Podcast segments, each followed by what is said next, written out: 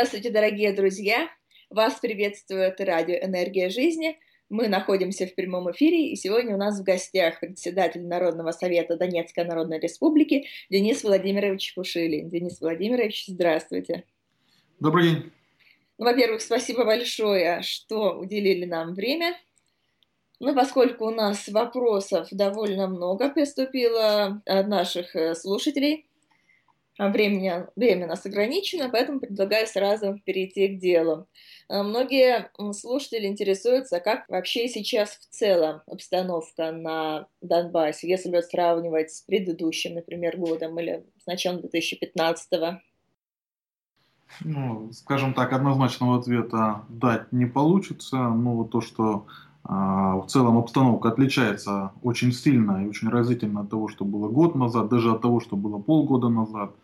А, то есть все идет своим чередом, выстраиваются а, органы местного само, самоуправления, скажем так. Вообще госстроительство как таковое идет. Сейчас, как вы знаете, восстанавливается экономика, потому что Украина сделала все возможное включая экономическую блокаду, чтобы нас задавить. Поэтому бюджет пополнять нужно, социальные пособия, пенсии выплачивать нужно. Естественно, это рабочие места, естественно, это налоги. И, то есть в этом плане все развивается. А Но вообще... очень-очень много всего, конечно же, предстоит сделать. То есть мы находимся в самом начале процесса. А вот вообще вы собираетесь требовать от Украины восстановления от ранее разрушенной инфраструктуры с ее стороны? Будете ли требовать от нее выплат семьям пострадавших в ходе конфликтов? Вы знаете, вот тут стоит разделить, э, будем ли требовать или и рассчитываем ли получить что-то от Украины. Вот это, скажем так, э, два понятия очень сильно отличаются. Потому что, да, действительно, допустим, если в плане пенсии, то это не желание Украины там, или нежелание, да, это обязательство Украины, потому что э, все наши граждане платили, делали отчисления в пенсионный фонд, пока были трудоспособными, сейчас они, Украина им обязана выплатить, то есть она фактически эти деньги взяла на сохранение, она обязана выплатить. Если они выплачивают, то есть это не эти деньги украли. Есть уже и периодически э, всплывают решения судов украинских, когда идет, по сути, признание того, что э, неправомерны были действия правительства Украины, когда они приостановили выплаты э, гражданам Донецкой и Луганской народных республик. Но, тем не менее, Украина ничего не делает. Поэтому суды, суды, но ждать у нас нет времени. Поэтому мы должны наших граждан обеспечивать самостоятельно. Хорошо, ваш ответ понятен. Что, на ваш взгляд, выглядит вообще для Донбасса более подходящим в недалекой перспективе, если вот военное действие окончательно все-таки удастся прекратить? То есть эм, как, какой вы вот видите судьбу населения, что ли, в ближайшее время? Судьба населения в большей степени сейчас зависит от граждан, да, и от самого населения как такового.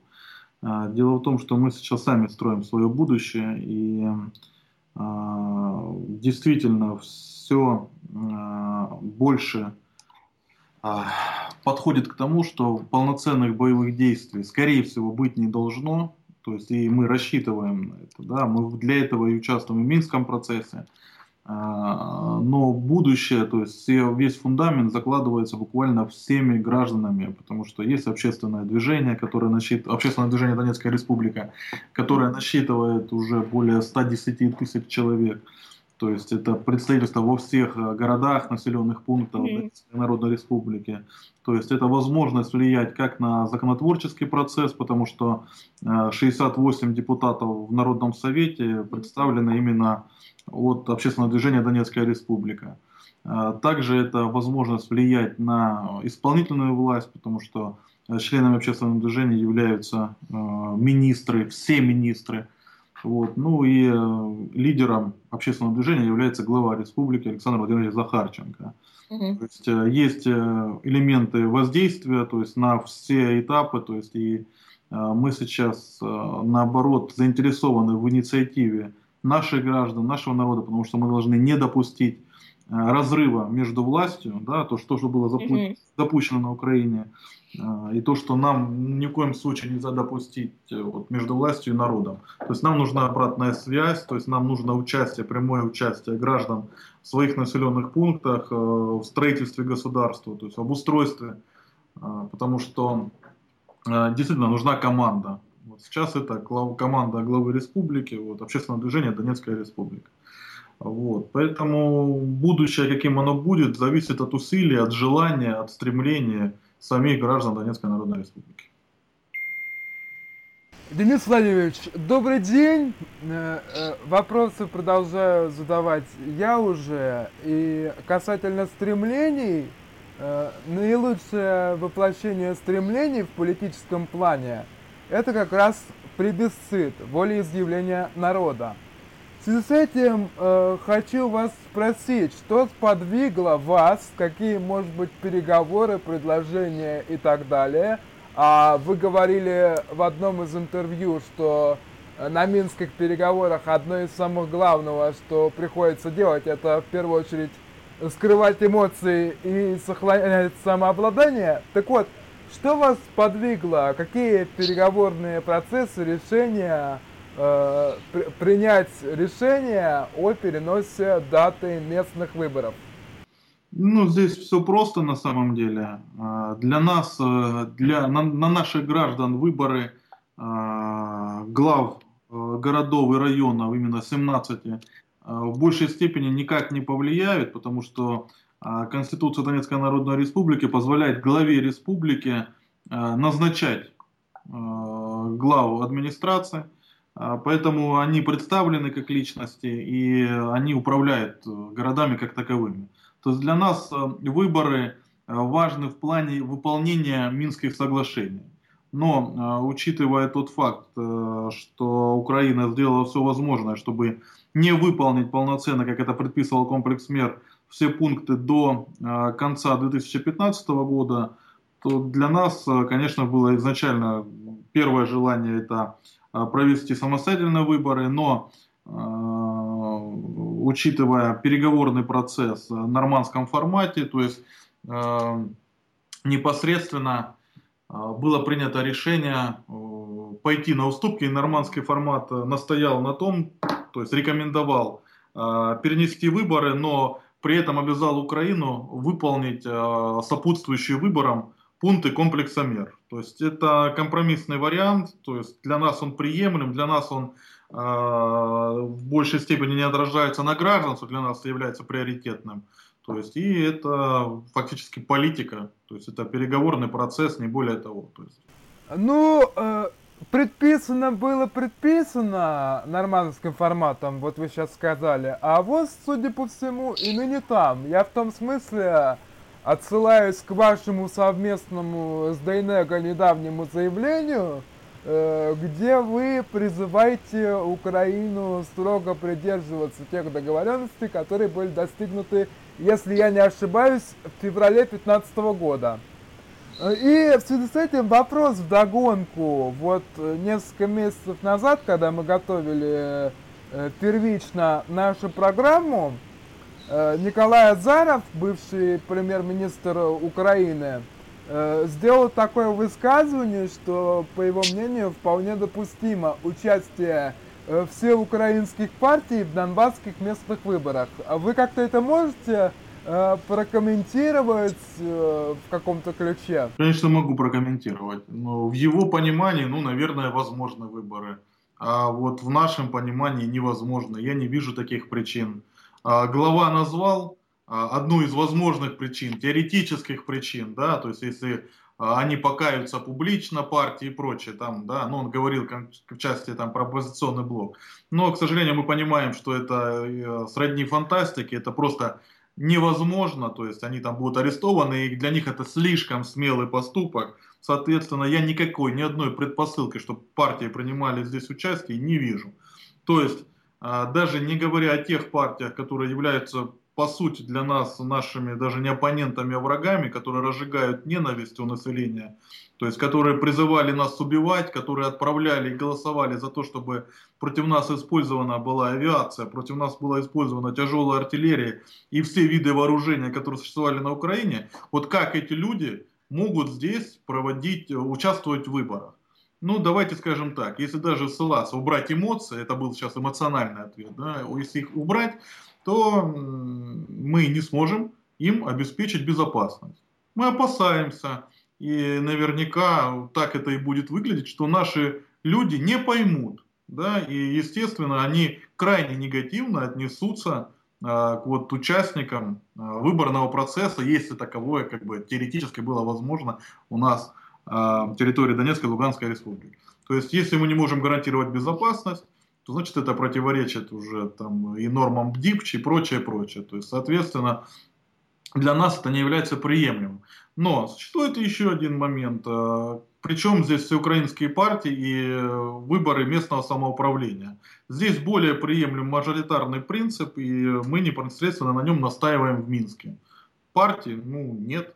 Более того, для нас а, приемлем только а, еще один фактор, да, это ценз оседлости. То есть как человек, который там, ну, предал, который покинул, который, ну, скажем, не находился на территории, то есть весь этот период времени не был с народом, как он может прийти его возглавить. То есть, конечно же, человек, э, то есть по, по годам там 10 или 5 лет мы можем здесь как бы говорить последний, но самое важное это последний год, последние полтора года человек должен находиться здесь, в том населенном пункте, в котором он выбирается.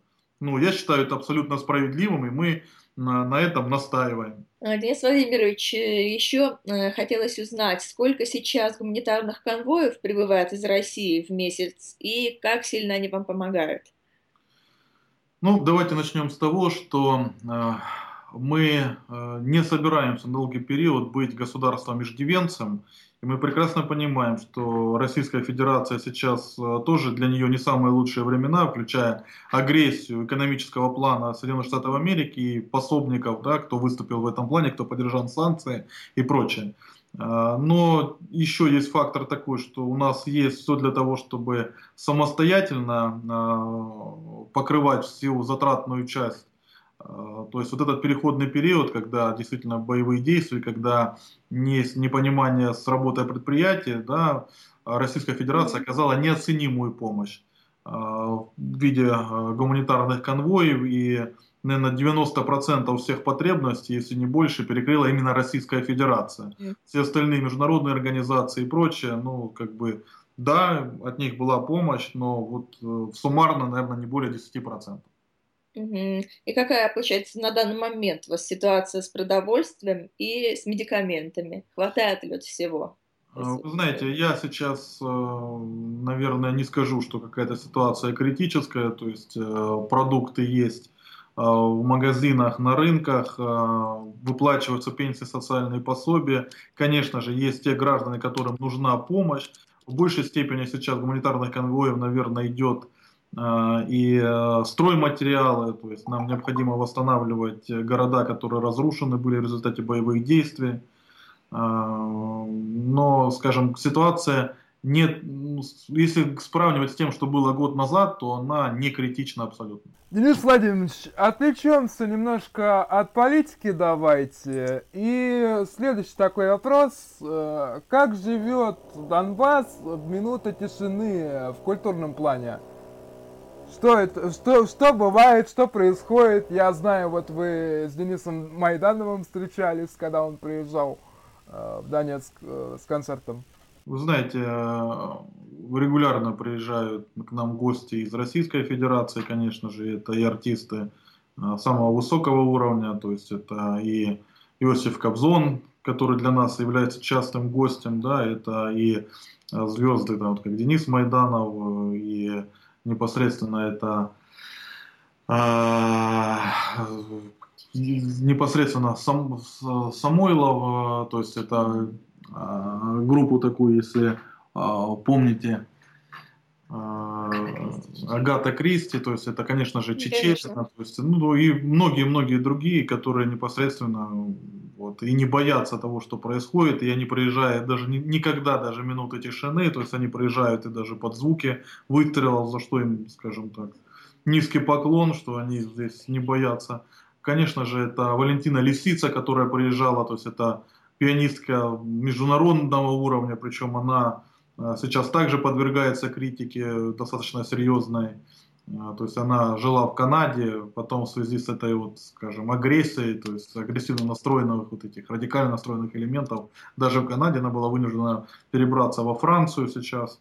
Вот, э, ну и работают театры, работают кинотеатры, то есть здесь в этом плане все полноценно, конечно же, нам нужны эмоции, конечно же, нашим гражданам положительные, то есть это не только война должна быть, и, и также мы много внимания уделяем спорту, а, здоровый образ жизни является для нас приоритетным, то есть и популяризация сейчас, а, я не скажу, что системный подход выработан, но мы идем и стремимся к этому, чтобы у нас каждое, ну, буквально с детства целые программы были, чтобы а, сейчас были восстановлены все секции, кружки, чтобы у нашей детворы, чтобы у наших подростков была возможность а, заниматься полноценно любым видом спорта по их желанию, по их предпочтению, по их физическому здоровью. И это будет достойной альтернативой тому, что мы видели, к сожалению, при Украине, когда молодежь была представлена сама себе, и, к сожалению, это скатывалось к наркотику, пиву, алкоголю, сигаретам и прочему.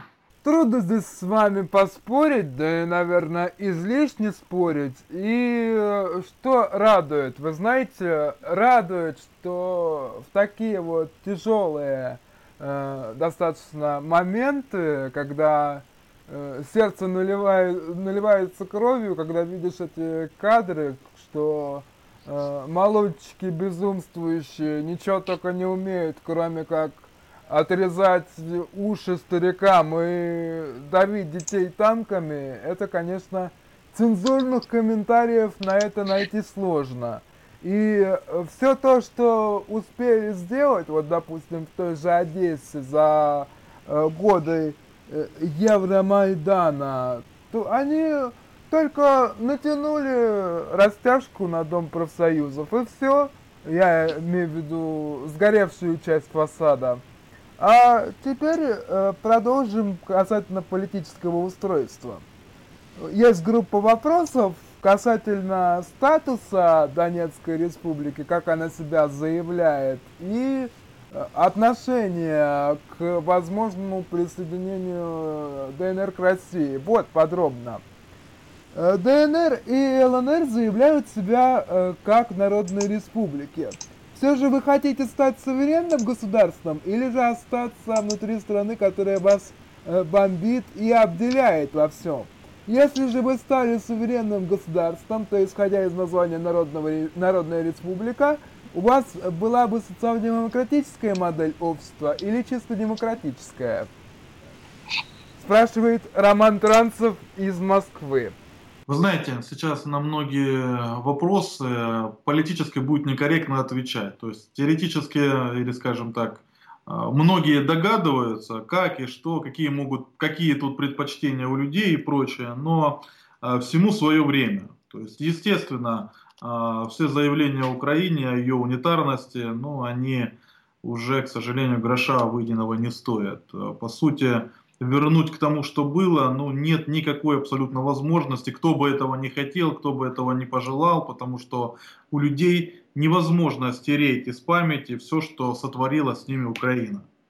А, поэтому здесь никаких инсинуаций быть не должно. А, и, наверное, с этим связаны заявления и Байдена, то есть это, скажем так, они а, прощупывают, то есть это такие экспериментальные, наверное, некие такие вбросы, я, потому что ничего не делает Америка просто так, и каждая фраза, она многого стоит. То есть, если сейчас Байден уже заявил о независимых автономных штатах Украины, да, на примере своей страны, то я вам хочу сказать, э, если бы такой вопрос стоял, то есть это по сути федерализация, если бы такой вопрос стоял э, во время того, когда мы начинали это все, то Украина бы не развалилась, то, конечно же, до войны бы не дошло. Э, так вот сейчас, конечно же, уже поздно об этом говорить в том формате, о котором говорит сейчас там Байден. Но для остатков Украины, возможно, это чуть ли не единственный способ сохраниться как государство.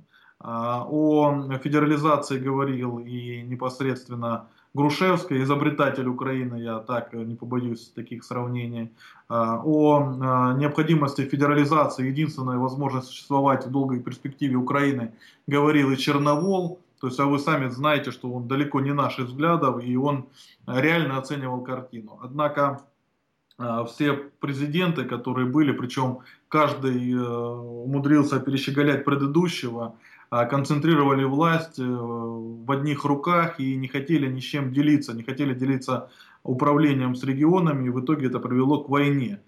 А, поэтому, конечно же, есть различные варианты будущего, и от этого зависит еще и а, от общеполитической ситуации в мире, потому что нельзя здесь увязывать а, некие а, просто желания и некие просто, так сказать, хотелки, ну вот с каким-то о каком-то обособленном, наверное, варианте. То есть все, что происходит сейчас у нас, оно напрямую, к сожалению, связано с тем, что происходит в Сирии, с тем, что происходит в Турции. Уже так получается, что это не случайно, то есть это все, естественно, переплетенные конфликты.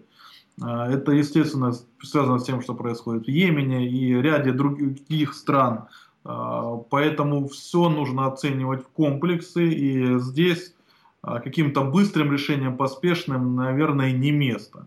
А, для нас сейчас важнее сконцентрироваться на внутреннем устройстве, а, и какое бы будущее ни было, то есть нам непосредственно здесь, на местах, нужно определяться, какие у нас приоритеты, и независимо уже от будущего и присоединения или же не присоединения и полного суверенитета, а, или независимости, нам необходимо самим заботиться в первую очередь о наших гражданах. Э, Денис Владимирович, э, не могу не задать еще уточняющий вопрос касательно статуса. Будете ли вы брать в, как, э, в кого-то политический пример в смысле обустройства в том плане, что можете взять себе за основу, например, э, текущий статус Республики Сербской в составе Боснии и Герцеговины, имеется в виду все права, ограничения и ответственность, политическое устройство, вытекающее из э, статуса автономии. Однако сейчас в РС нет собственной армии и полиции, и даже нет собственного герба. Э, передавая привет Донбассу, э, наш слушатель Зоран спрашивает, э, насколько вообще возможно заимствование всего того лучшего, что есть в государственном устройстве разных стран мира, конкретно по отношению к Донецкой Народной Республике. Модели действительно государственного устройства достаточно много, и мы сконцентрированы на том, чтобы брать, наверное, какие-то лучшие и э, понятные для нашего менталитета элементы абсолютно а, со всех моделей, да, мы очень много берем из Советского Союза, потому что очень много там было действительно полезного. Мы некоторые вещи, некоторые элементы берем и даже из Украины, то есть ну, нельзя сказать, что там все сто процентов было плохо. Нет, есть все-таки, и это касается неких законов тоже, то есть неких выдержек и прочего. Конечно же, в большей степени мы берем э, пример с Российской Федерации, для нас это понятно, для нас это Э, приемлемо и э, по другим странам, сербской крайне, ну, возможно, какие-то элементы, ну, в полной степени копировать какую-то полностью модель мы не намерены, и у нас э, есть некие условия, которые не позволят этого сделать.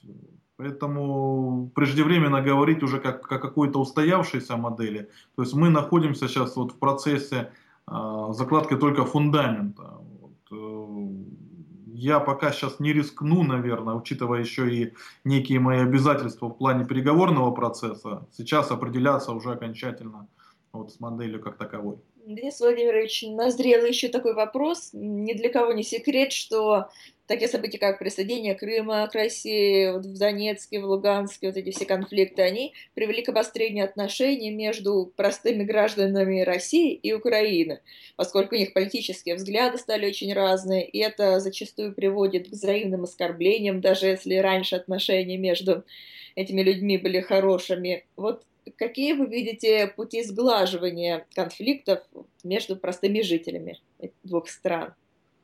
Вы знаете, как только перестанет а, литься а, пропаганда с украинских СМИ, и то процесс налаживания начнется.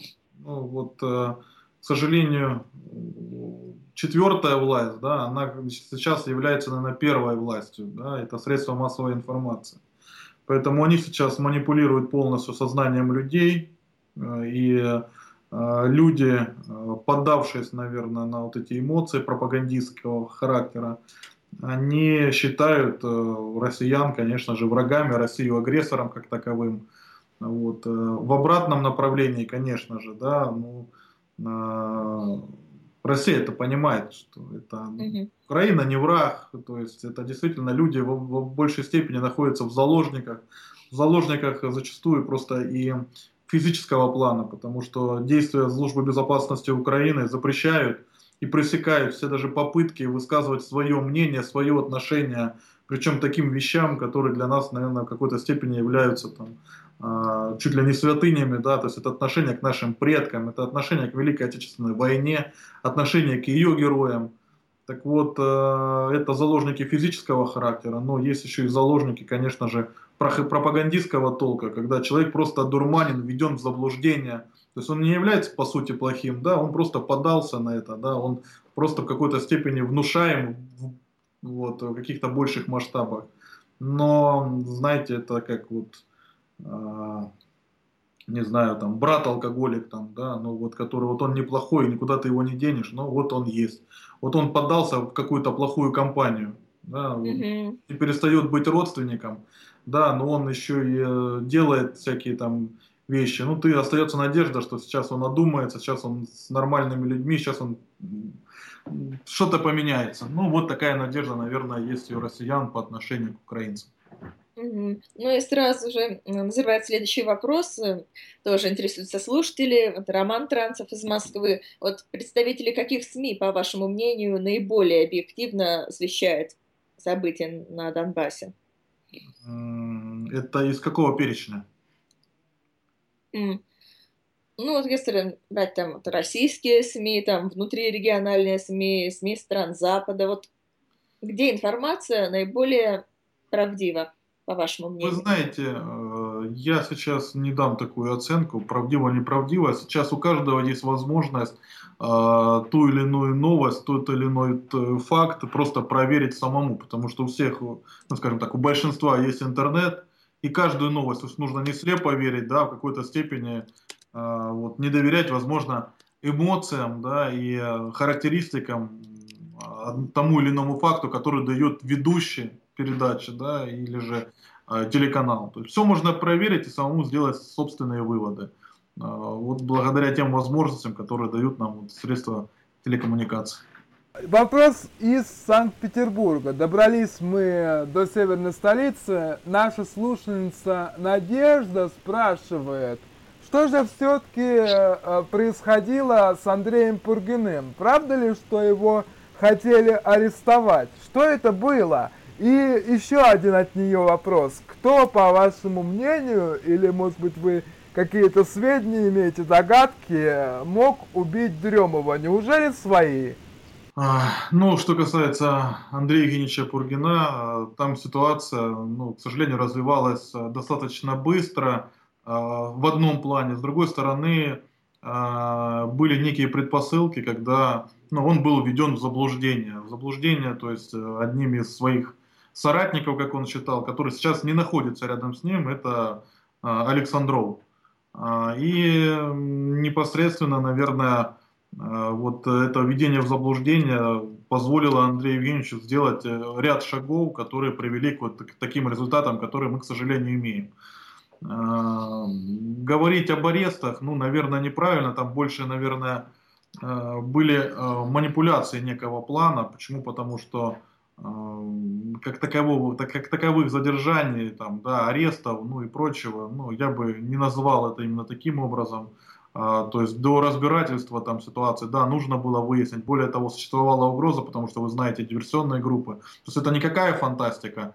А это по факту, если сейчас бы раскрыли оперативные данные, сколько выявляется группы и сколько выявляется, наверное, вот диверсантов на нашей территории, то никто не относился к этому скептически. А учитывая, что э, как бы был на виду э, конфликт, то в случае чего, кто бы не совершил, то понятно, кого бы начали обвинять. То есть это очень серьезная как бы была угроза. Уверен, что Андрей Евгеньевич сейчас какой-то период отдохнет, а он сейчас уже отдыхает, и потом вернется в строй, потому что никто ничего не девается. Нам, для нас важен каждый человек, тем более такого склада ума, тем более он стоит у истоков создания республики, и поэтому нам такие люди нужны. Нужны не нам, а нужны республике, давайте скажем вот так вот. А, что же касается Павла Дремова, ну, информация поступила только, мне мало времени для анализа, может быть все что угодно. То есть и диверсионные группы я не исключаю, но то, что свои, ну, сейчас это уже сомнительно, наверное. А, я все-таки тут склонен а, придерживаться той версии, что диверсионные группы, которых очень много, и я это вот, обладаю фактом, вот, это вот действия такого плана. То есть и диверсионные группы, конечно же, должны работать не против обычных граждан, потому что обычных граждан, к сожалению, убивают просто выстрелами издалека, из артиллерии и прочего. А непосредственно из а, вот э, такие диверсионные группы должны нацелены быть против э, представителей э, власти, против представителей тех или иных кругов, да, которые имеют отношение и влияют на те или иные а, решения и поступки вот, внутри республик. Спасибо, что ответили на те вопросы, на которые успели. Э, надеемся, что мы встретимся с вами уже в новом году, может быть. И э, уже э, временные рамки будут несколько шире. Пользуясь возможностью, благодарю вас за то, что вы делаете для Донецкой Народной Республики для улучшения и укрепления взаимосвязи с Россией и вообще для становления мира на Донбассе. Спасибо большое. Спасибо, Настя. Замечательный, по-моему, эфир был. Очень яркий и содержательный. Спасибо большое. Всем всего доброго. До свидания.